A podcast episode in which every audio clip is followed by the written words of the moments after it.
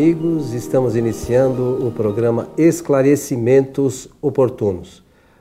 Nosso programa é uma realização da Sociedade Espírita Francisco de Assis, casa espírita sediada na cidade de São Paulo, que tem por objetivo levar a você os conhecimentos doutrinários baseados nos, nas obras fundamentais da doutrina espírita, codificada por Allan Kardec.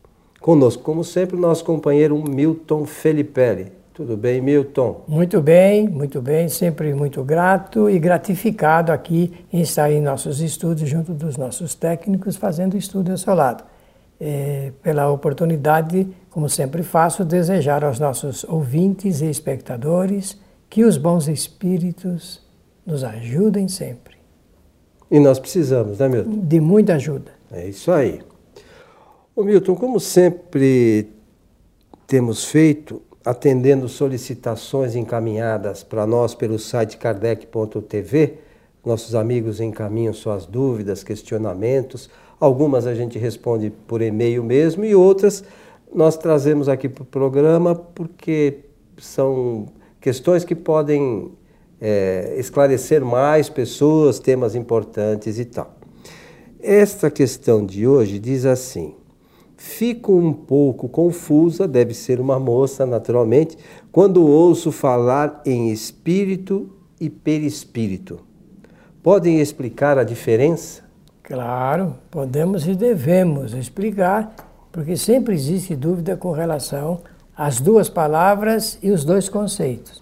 Então, é, começar a resposta dizendo que no livro dos Espíritos, no, nos capítulos 1, 2 e 3, nós temos chance de entender que Deus criou o espírito e a matéria, que é o elemento espiritual e o elemento material, princípio material e princípio espiritual. E que Deus criou o espírito e a matéria para que o espírito haja sobre a matéria, faça experiências com a matéria e extraia dessas experiências novos conhecimentos. É, notem que eu disse extraia das experiências, não é extrair da matéria os novos conhecimentos, extrair das experiências que o espírito realiza é, para atender a lei de evolução ou atender a sua jornada evolutiva. Então, o espírito e a matéria são distintos entre si. Não há nenhuma possibilidade de nós confundirmos uma coisa com outra.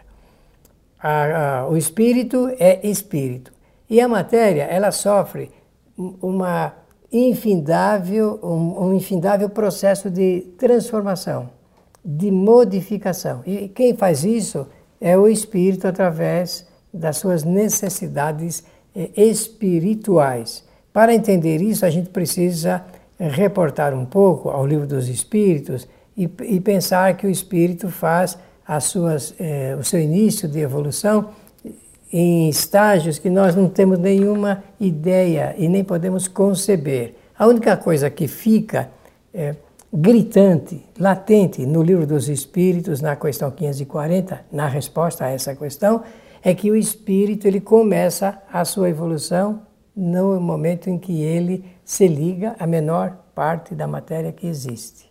No tempo de Kardec era o átomo e agora nós podemos dizer na, nas partículas subatômicas. Então é aí que começa a jornada do espírito.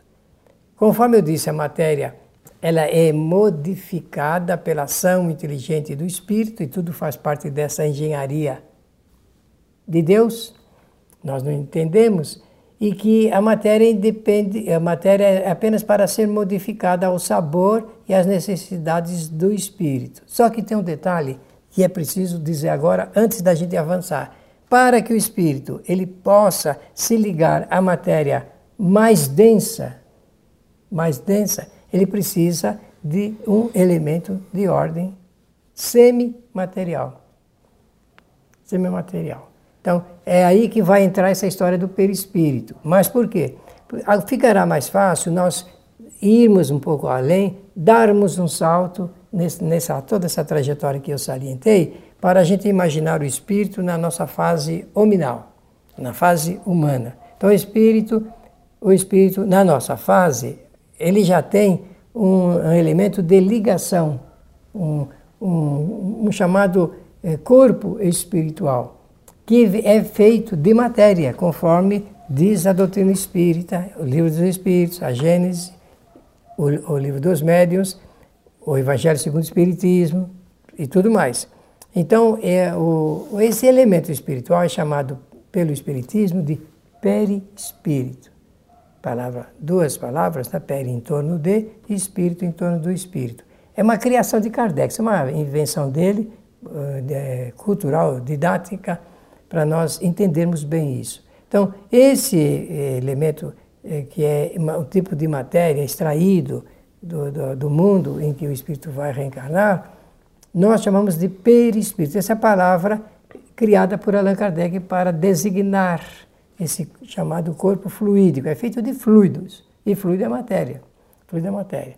É, ao alinhar uh, esses nomes de perispírito, uh, o nosso companheiro Rubens Policastro Meira, de quem você vai falar ainda hoje, ele, em 1971, 72, eu estudava com ele é, bastante o Espiritismo, ele vai é, alinhar cerca de 50 sinônimos de perispírito, desde os primórdios da humanidade. 50 sinônimos de como era chamado. Só que o Espiritismo tem essa designação. Não chama é, de carruagem de fogo, de corpo astral, de psicossoma, nada, só chama de é, perispírito. É, o Milton, eu, eu sempre gosto de lembrar, baseado no que você falou, uma questão que eu acho importante. É, como você falou, Deus criou o espírito e a matéria. E o espírito é o ser inteligente do universo. Perfeitamente. Então, quem pensa é o espírito. Matéria não pensa.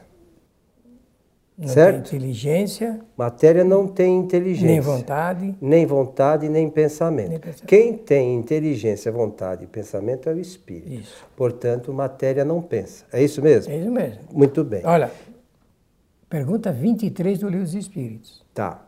Então, é, é, aí tem uma questão que nós precisamos refletir, começar a refletir.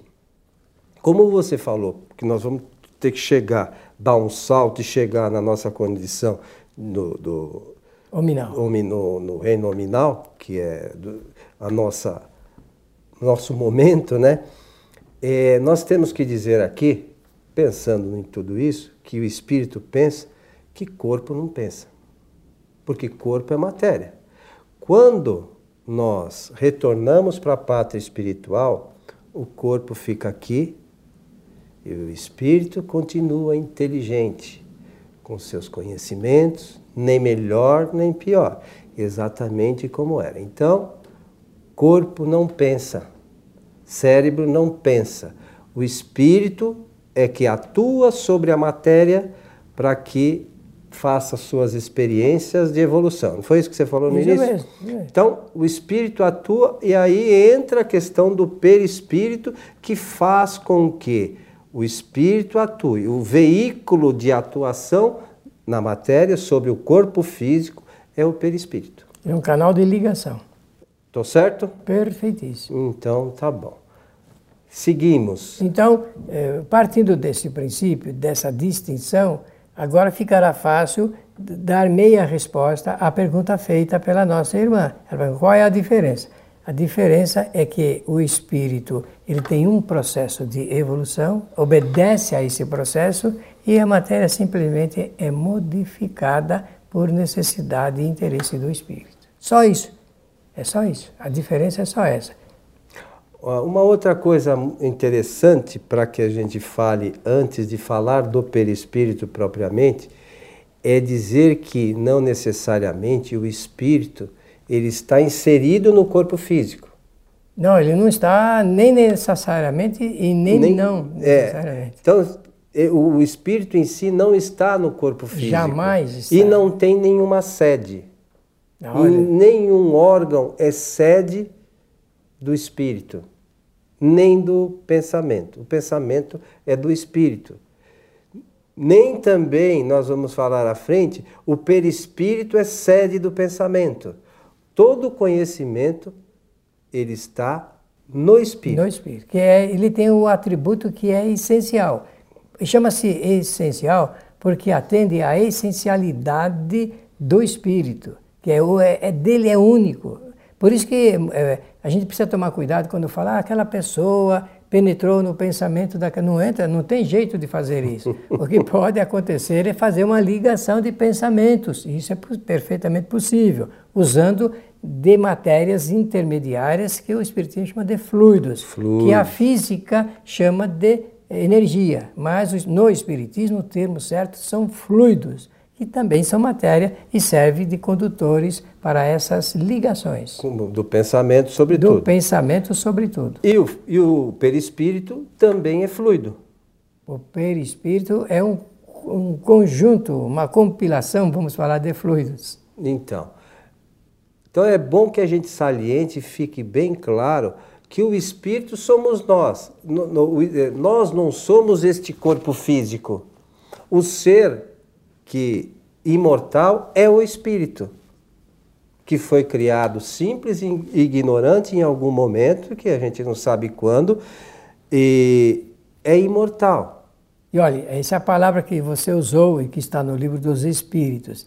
Criado simples, sem complexidade e ignorante, isto é, sem conhecimento, sem nada no reservatório de conhecimento, para que faça experiência e extraia essa o conhecimento dessas experiências. Foi o que eu tentei passar no logo no início. Então o espírito ele começa a sua jornada de evolução, se é possível, se fosse possível volumetricamente quantificar, zerinho, sem nada de conhecimento, mas vai acrescentando, acrescentando, acrescentando. Sempre agindo sobre a matéria. Sempre usando da matéria para fazer experiências.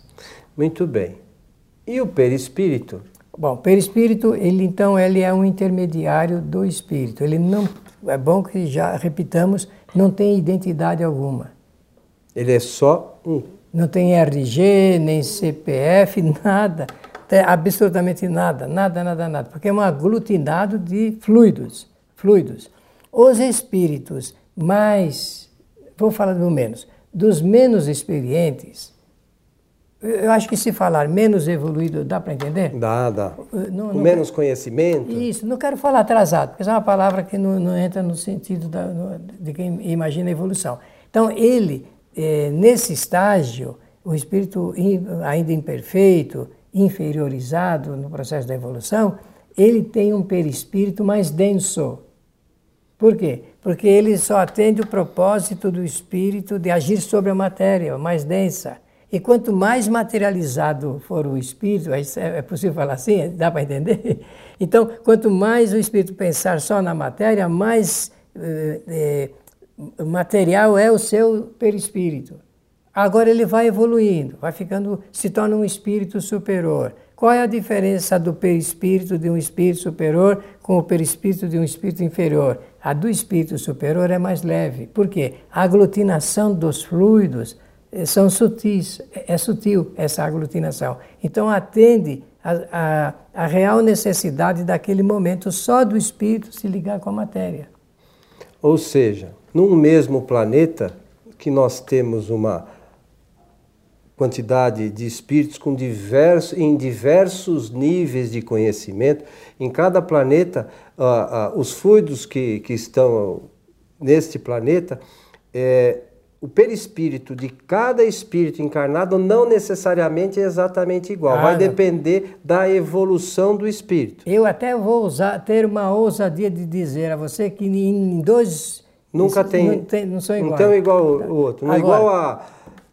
Impressão digital. digital. Agora, se a gente perguntar, ciência, querida amiga ciência, o, os elementos químicos que compõem os, o corpo humano é igual em todos os corpos humanos? Resposta: sim. sim. São 101 elementos, todos iguais. Muito bem. E ciência? Você pode responder se o, o, o perispírito de todos os espíritos é, é igual? A, a, a, ciência vai responder: não sei. Porque a ciência não sabe, não conhece. Nem, nem trata nem do perispírito. trata desse assunto do perispírito. Uma outra questão interessante para a gente pensar nesse sentido é que a ciência procura, é, os cientistas procuram com vontade mesmo, a sede da inteligência.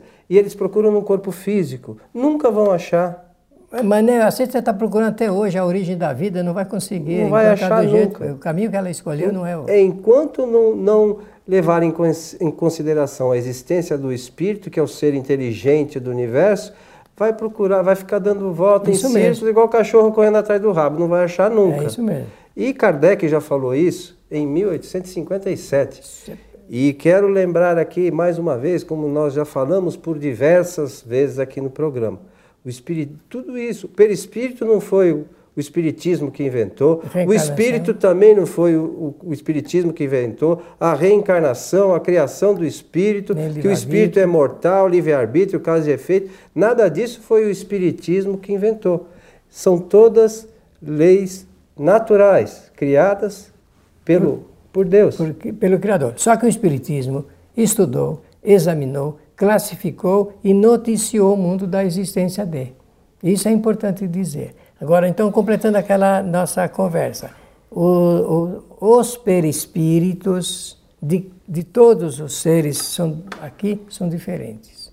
Porque Partem do mesmo jeito, mas Sim. são diferentes para cada um. O que é que determina essa aglutinação de fluidos, que são matéria, para a formação de um perispírito de um ser que vai reencarnar na Terra? O que determina é a sua condição de ordem moral.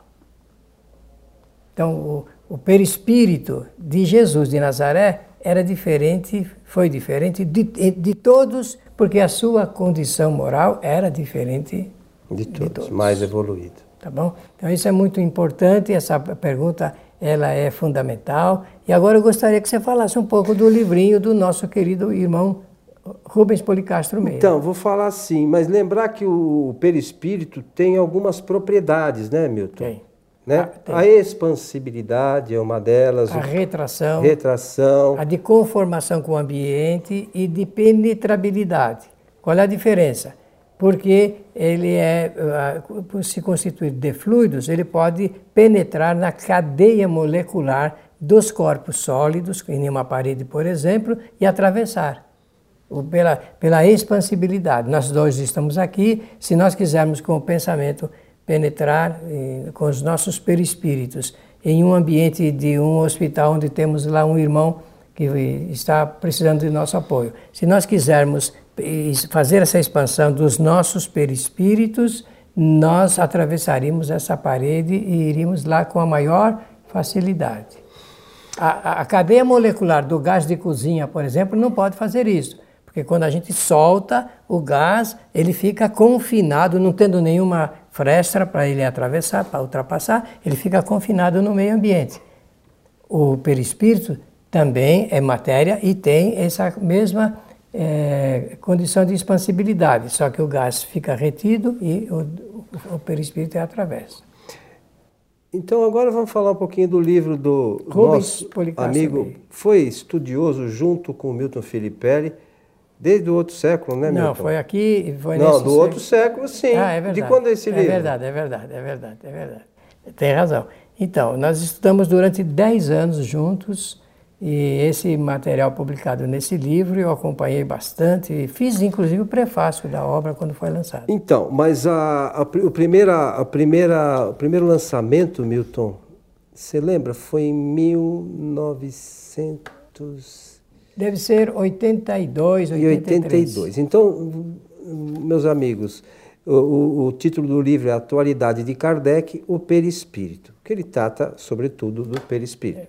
Foi, foi, foi é, escrito pelo nosso amigo Rubens em 1982, na sua primeira edição. Nós depois viemos a fazer esta nova edição em 2013. Mas este, como é um livro que só serve para quem quer estudar a doutrina espírita, porque não é um livro para quem quer, como um romance, vou ler uma história. Não, essa aqui é para, só serve para quem quer estudar. Ah, mas é vibrante, viu? Dá para. Então, para quem quer adquirir o conhecimento doutrinário, este é um livro indispensável. Né?